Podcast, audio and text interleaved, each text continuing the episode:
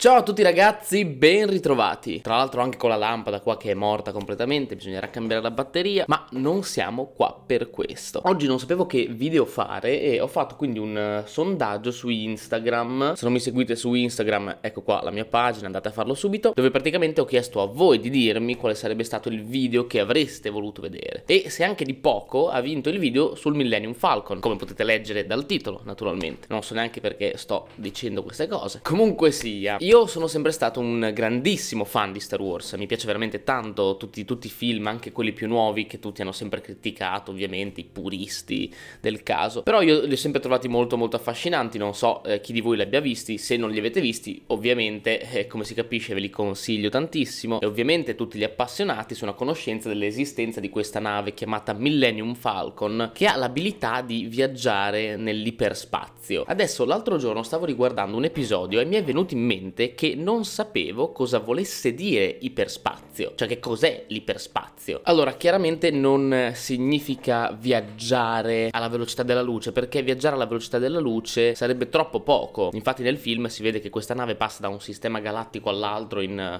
pochissimo tempo, pochi secondi, da una galassia all'altra, da un pianeta all'altro. Viaggiare alla velocità della luce sarebbe troppo poco, fate caso che anche solo per arrivare nella stella, cioè verso la stella più vicina a noi, ci vorrebbero un paio di anni. Molto molti lo esprimono come una specie di eh, praticamente dimensione parallela in cui lo spazio e le leggi della fisica sono completamente diverse dalle nostre, spazio all'interno del quale si può entrare se si viaggia alla velocità della luce. Quindi bisogna praticamente arrivare e poi chiaramente superare la velocità della luce per entrare in questo iperspazio, che è una dimensione praticamente parallela, e poi prendere il largo verso il pianeta, verso il luogo in cui stiamo andando. E così è partita un po' la mia ricerca, diciamo, ho cominciato a cercare un pochino sull'internet internet e mi sono imbattuto in questo articolo di Wired, ve lo lascio in descrizione, dove praticamente si fa una breve analisi di quella che è la fisica del Millennium Falcon, partendo dalle scene del film. Ovviamente è un'analisi così un po' approssimativa perché non si può fare un'analisi vera e propria, però ci dà l'idea di quello che succede alla nave all'interno del film ed è molto interessante. Innanzitutto si cita nell'articolo bisogna determinare l'accelerazione del Millennium Falcon, ma come si può farlo attraverso diciamo un video di un film? Beh, si può calcolare la distanza angolare, la misura angolare del Millennium Falcon. Questo perché il nostro occhio non vede in realtà la grandezza reale delle cose, ma misura, tra virgolette, semplicemente la distanza angolare, cioè è proprio l'angolo compreso. Per farvi capire bene, se tracciassimo una linea che parte dal centro del nostro occhio verso il bordo di un oggetto e un'altra linea che arriva al bordo opposto dell'oggetto stesso, vedrete chiaramente come si creerà questo cono bidimensionale e l'angolo compreso fra queste due linee è appunto la distanza angolare. Quello che bisogna fare all'interno del film, quello che cita l'articolo, è semplicemente calcolare ad ogni frame durante il famoso salto nell'iperspazio la distanza angolare del Millennium Falcon rispetto alla telecamera e in base a quello puoi calcolare l'accelerazione. E insomma, per farvela breve, alla fine risulta che il Millennium Falcon ha un'accelerazione di quasi 34.000 metri al secondo quadrato. Un'accelerazione che potrebbe dare leggermente fastidio a chi si trova sulla nave, soprattutto se contiamo che se lasciamo cadere un oggetto da un grattacielo sulla Terra, questo oggetto avrà un'accelerazione di 10 metri al secondo quadrato circa, e se contiamo che essere espulsi da un jet militare ci sottopone a un'accelerazione di circa 60 metri al secondo quadrato che è sufficiente a far svenire i piloti il più delle volte, capiamo bene come 34.000 diventa una cifra esagerata. Beh, quindi viene da chiedersi eh, cosa succede alle persone all'interno, dovrebbero ridursi in poltiglia insieme al Falcon stesso. Effettivamente la teoria vorrebbe questo. Chiaramente presumo che il Millennium Falcon abbia qualche tipo di smorzatore inerziale all'interno della navicella e che quindi permette alla nave e ai suoi passeggeri di accelerare senza rimanerci secchi. E anche qui nell'articolo viene espressa questa idea, secondo me geniale, di raccogliere alcuni frame di passeggeri all'interno del Millennium Falcon stesso, come era R2 oppure la principessa Leila, che ovviamente durante l'accelerazione vengono lanciati all'indietro sul sedile, oppure nel caso di R2 le sue ruote lo spingono all'indietro fino ad andare a sbattere contro una parete. Ecco, prendendo questi dati si può capire qual è l'accelerazione che sperimentano i passeggeri all'interno della nave. Ebbene si verifica che l'accelerazione è circa uguale a 0,3 g, quindi un terzo della gravità terrestre, quindi non solo molto molto inferiore a quella che la nave sta eh, realmente attuando, ma addirittura meno di quella terrestre. E qui arriviamo alle considerazioni finali che ci portano a farci la domanda: è possibile eh, arrivare a creare un'iperguida, un hyperdrive, come viene chiamato? Ovviamente ci sono diversi limiti alla teoria. Innanzitutto eh, il limite della velocità. Sappiamo benissimo che per le teorie di Einstein non si può superare la velocità della luce in alcun modo. Il perché magari lo vedremo meglio in un altro episodio. Ciononostante non esiste nessuna legge fisica che ci impedisca ad esempio di piegare lo spazio per andare più veloce. In effetti lo spazio stesso, l'universo, ha viaggiato più veloce della luce. Appena dopo il Big Bang, per esempio, i calcoli mostrano che le particelle hanno viaggiato molto più veloce della luce. L'espansione dell'universo è avvenuta a una velocità maggiore di quella della luce. Quindi l'hyperdrive sfrutterebbe il piegare lo spazio, appunto, per andare più veloce della luce. Quindi non è proprio come creare una dimensione parallela, come viene definito in maniera fantascientifica nel mondo di Star Wars, però sfrutta un concetto molto molto simile. Ovviamente tutti questi discorsi eh, trattano puramente di teoria perché sebbene la cosa possa anche provare a funzionare, ancora dobbiamo arrivare al puro concetto matematico che ci porterà poi alla vera realizzazione. Inoltre ci sarebbero proprio dei problemi logistici a mettere una nave di questo tipo in accensione, anche solo per accendere una nave come il Millennium Falcon ci vorrebbe un'energia pari a quella generata dalla massa di Giove. Un altro problema sorge dal momento in cui dobbiamo tenere la nave in movimento. Questo perché la radiazione cosmica di fondo, ovvero quel piccolo rimasuglio di fotoni rimasto dalla creazione dell'universo, ecco questo, trasformere... ecco questo trasformerebbe queste particelle in una radiazione super intensa che non farebbe altro che uccidere tutti quelli che si trovano a bordo della nave. E questo si collega anche a un problema che si verrebbe a creare con lo spazio-tempo. Infatti ci sarebbe una continua perdita di energia dovuta al fatto che questa energia viene utilizzata per la compressione dei fotoni che circondano la nave e che quindi renderebbe necessaria una qualche sorgente di energia all'interno della nave stessa e non un pochino di energia, ma tantissima energia. Stiamo parlando di energia che attualmente non siamo in grado di produrre. Quindi ci sono diversi limiti che si interpongono fra noi e il raggiungimento di questo obiettivo. Ciononostante, sicuramente il piegare lo spazio-tempo, il modificare lo spazio-tempo potrebbe essere l'opzione più valida, se non forse l'unica opzione per poter cercare di raggiungere forse non la velocità della luce, ma velocità molto molto grandi.